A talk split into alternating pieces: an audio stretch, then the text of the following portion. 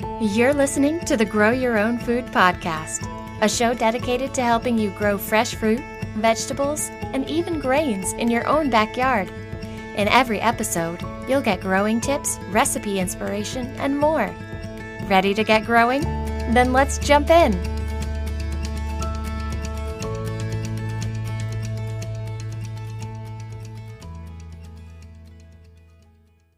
Hey guys, welcome to episode 5 of the Grow Your Own Food podcast. I'm your host, Shauna Smith, and today we're talking about soil pH. Now, if you hear the word soil pH and you're like, what the heck does that mean? This episode is for you. A lot of beginning gardeners and a lot of people who are maybe like have been gardening for a while don't realize that soil pH is an important part of maintaining your soil health and getting the most out of your soil for your plants. So, we're going to be diving into that today, but first, a word from our sponsor. So, what the heck is soil pH?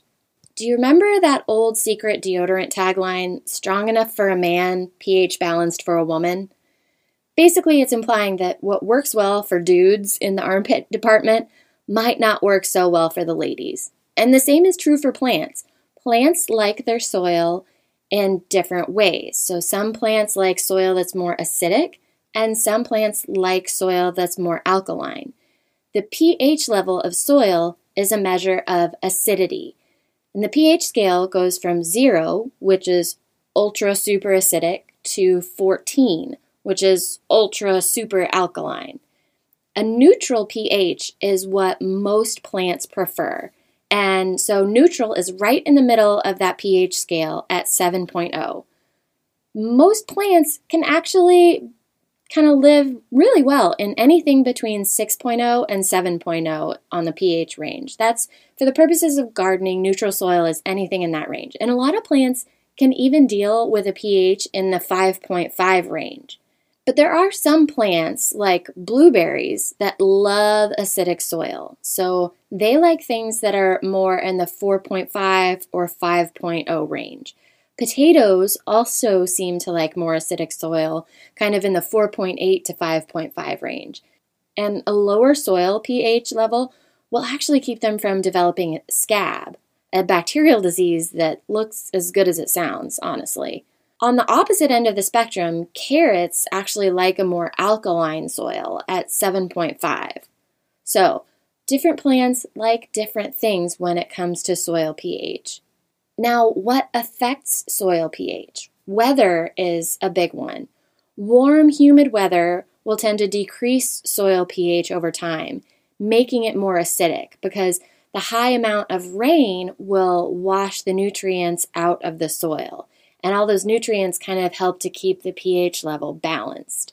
The type of soil is another big factor. So, in my previous episode, episode 4, we talked about the different kinds of soil.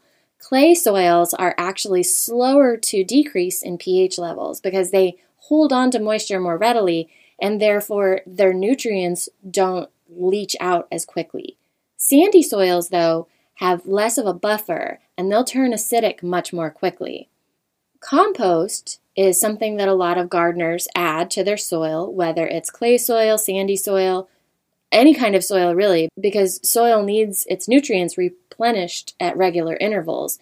And compost can have different levels of acidity as well because it's made of so many materials. So if it has a lot of organic material in it that's acidic, like lemon peels, for instance, it will be more acidic, and vice versa. If it has more materials in it that are alkaline, it will end up being more, a more alkaline compost.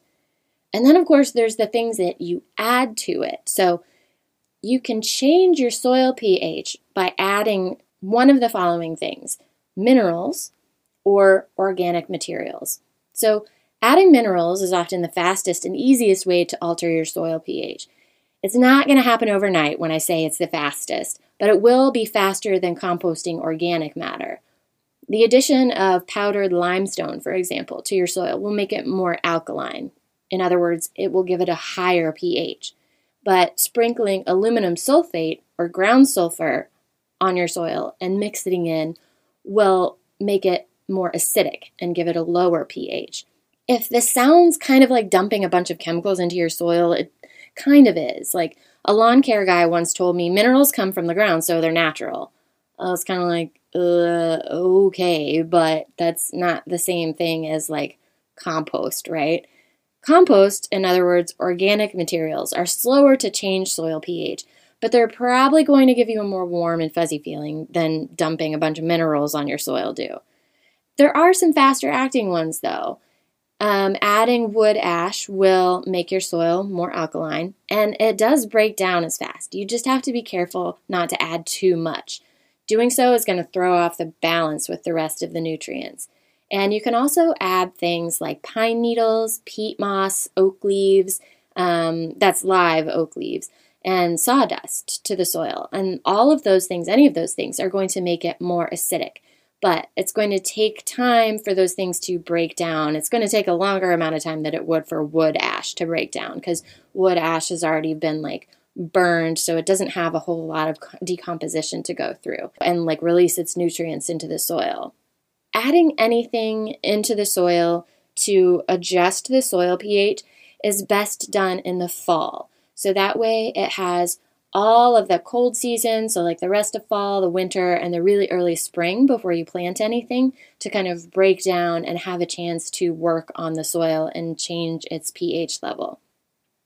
So, how do you find out what your soil pH level is? Well, you can find out the old fashioned way by sending a soil sample to your local extension office to have it tested. This way takes longer, and some places charge maybe, I don't know, like $5 per soil sample.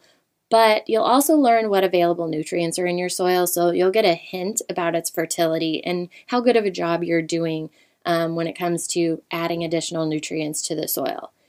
If you're the instant gratification type, and let's face it, pretty much all of us are in this day and age, there are dozens of kits and tools that you can use at home to measure pH.